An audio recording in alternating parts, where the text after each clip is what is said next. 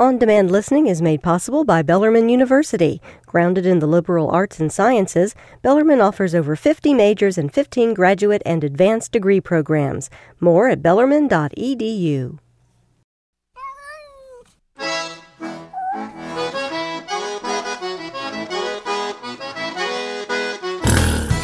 And it's time once again for the Paws Report every Wednesday, right around this time. Uh, Andrea Blair from the Kentucky Humane Society comes by and brings a pet that's up for adoption. Really going to pull on the heartstrings today, I think, Andrea, because this guy is so sweet. He is the best dog ever, and I know that because he's currently living with me. exactly, and he he has a, a a few health issues, but nothing you know, Yeah. nothing that's not doable or, or Yeah, fairly very manageable. Yeah, Yeah. very manageable. So let's talk about Roscoe. That's the name of the pet, and, and you can see who we're talking about at our website wfpk.org. He's very handsome in his yellow bandana. Yes, he's a Right. gorgeous dog. He is a we have him as a Borzoi Greyhound mix. It's hard to tell, you know, really what he is, but he definitely has that Borzoi like narrowness in his head. He's got a real narrow uh, nose and snout.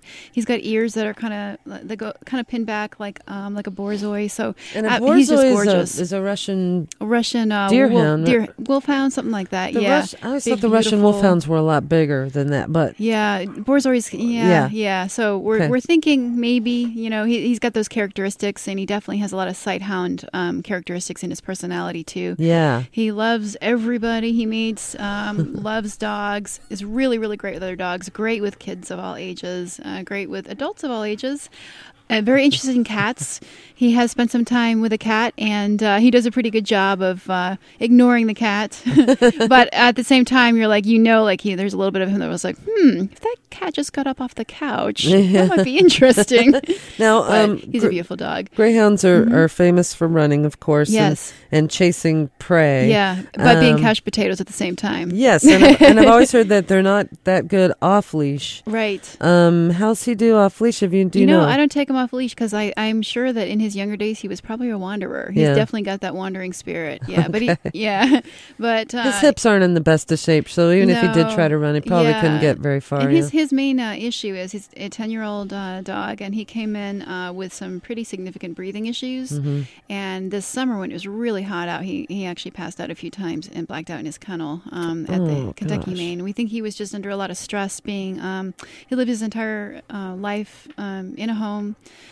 Was given up when he was 10, along with a 12 year old beagle at the same time, and she was adopted immediately. But he had um, significant health issues, so we were very concerned. In fact, we weren't even sure if he was going to survive.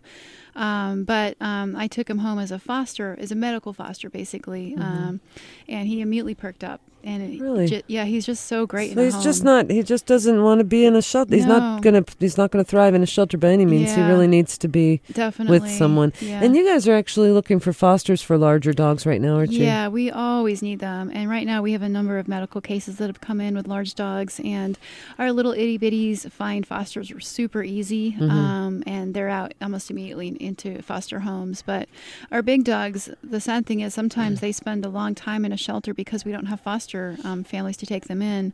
Um, and it's it's really a sad thing because um, a lot of times dogs, especially if they're if they have a medical condition, being in a shelter can really um, a- exasperate. Exasperate. I can't even say that word. Yeah, that sounds right. it can right. make it much worse. Exasperate. Yes. Yes. think- no, Um, their conditions. Accelerate. There you go. Thanks, everybody. yeah.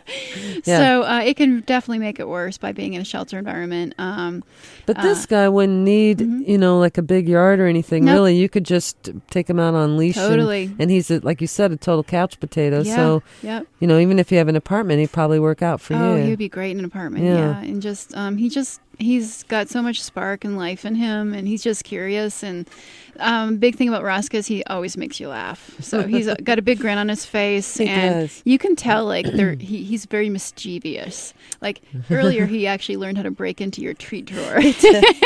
this is true. he sure did. He's very smart. he's very smart. well, he almost looks like a like a white, long-haired greyhound. Yeah. And as you said, maybe a Borzoi might be mixed Yeah, with that. Who knows? yeah. But Um, but he's just as sweet as he can be right now. A bunch of people are loving on him Yeah. as he's laying on the. And he really doesn't require a whole Yeah. lot. He's not on any medications. Um, he does have um, the breathing issues I didn't mention are caused by a paralyzed larynx. Mhm. That's a not an uncommon thing that happens to certain breeds when they get older. Um, and basically, it means he can't control um, the flaps in his larynx, Mm-hmm. and so because of that, he can he can get overheated.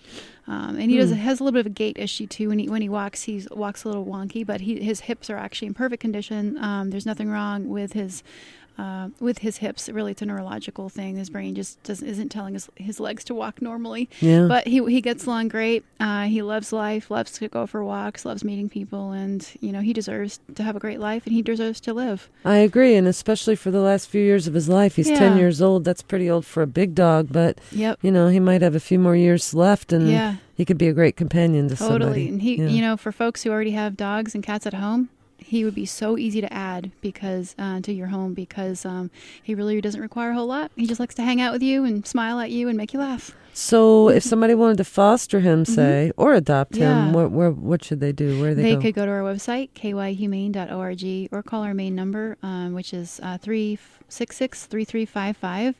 And um, th- also on our website, we do have information on how folks can sign up to, uh, to foster large dogs. So if anybody's interested, uh, right now, for example, we've had a number of dogs have, who have come in with um, some significant uh, rehab needed because of the um, significant injuries. Mm. We just got a pit bull terrier in a few weeks ago, um, who uh, needs to be in strict cage rest. She, she, he's just a uh, four-month-old uh, pitty, and uh, when he was turned in, uh, he was found as a stray, and actually his legs were. Um, uh, held together by paint sticks. So somebody had tried to do a homemade bandage around his leg, and it's a pretty significant break, and he's going to need a lot of cage rest. So, for example, so if you if you'd like Yeah. a, a cute little wiggly puppy, uh, it's a still larger dog though. Uh, we also have a, a dog that came in with uh, pretty bad mange as well. So these types of dogs they often take longer to find foster homes just because they're bigger, Right. and we need them just like just like our little guys need them. You know, our big guys need them too. Sure. All right. Well, thank you, Andrea, as always. And Roscoe's the star of the Paws Report. Check him out at WFPK.org. He's a special guy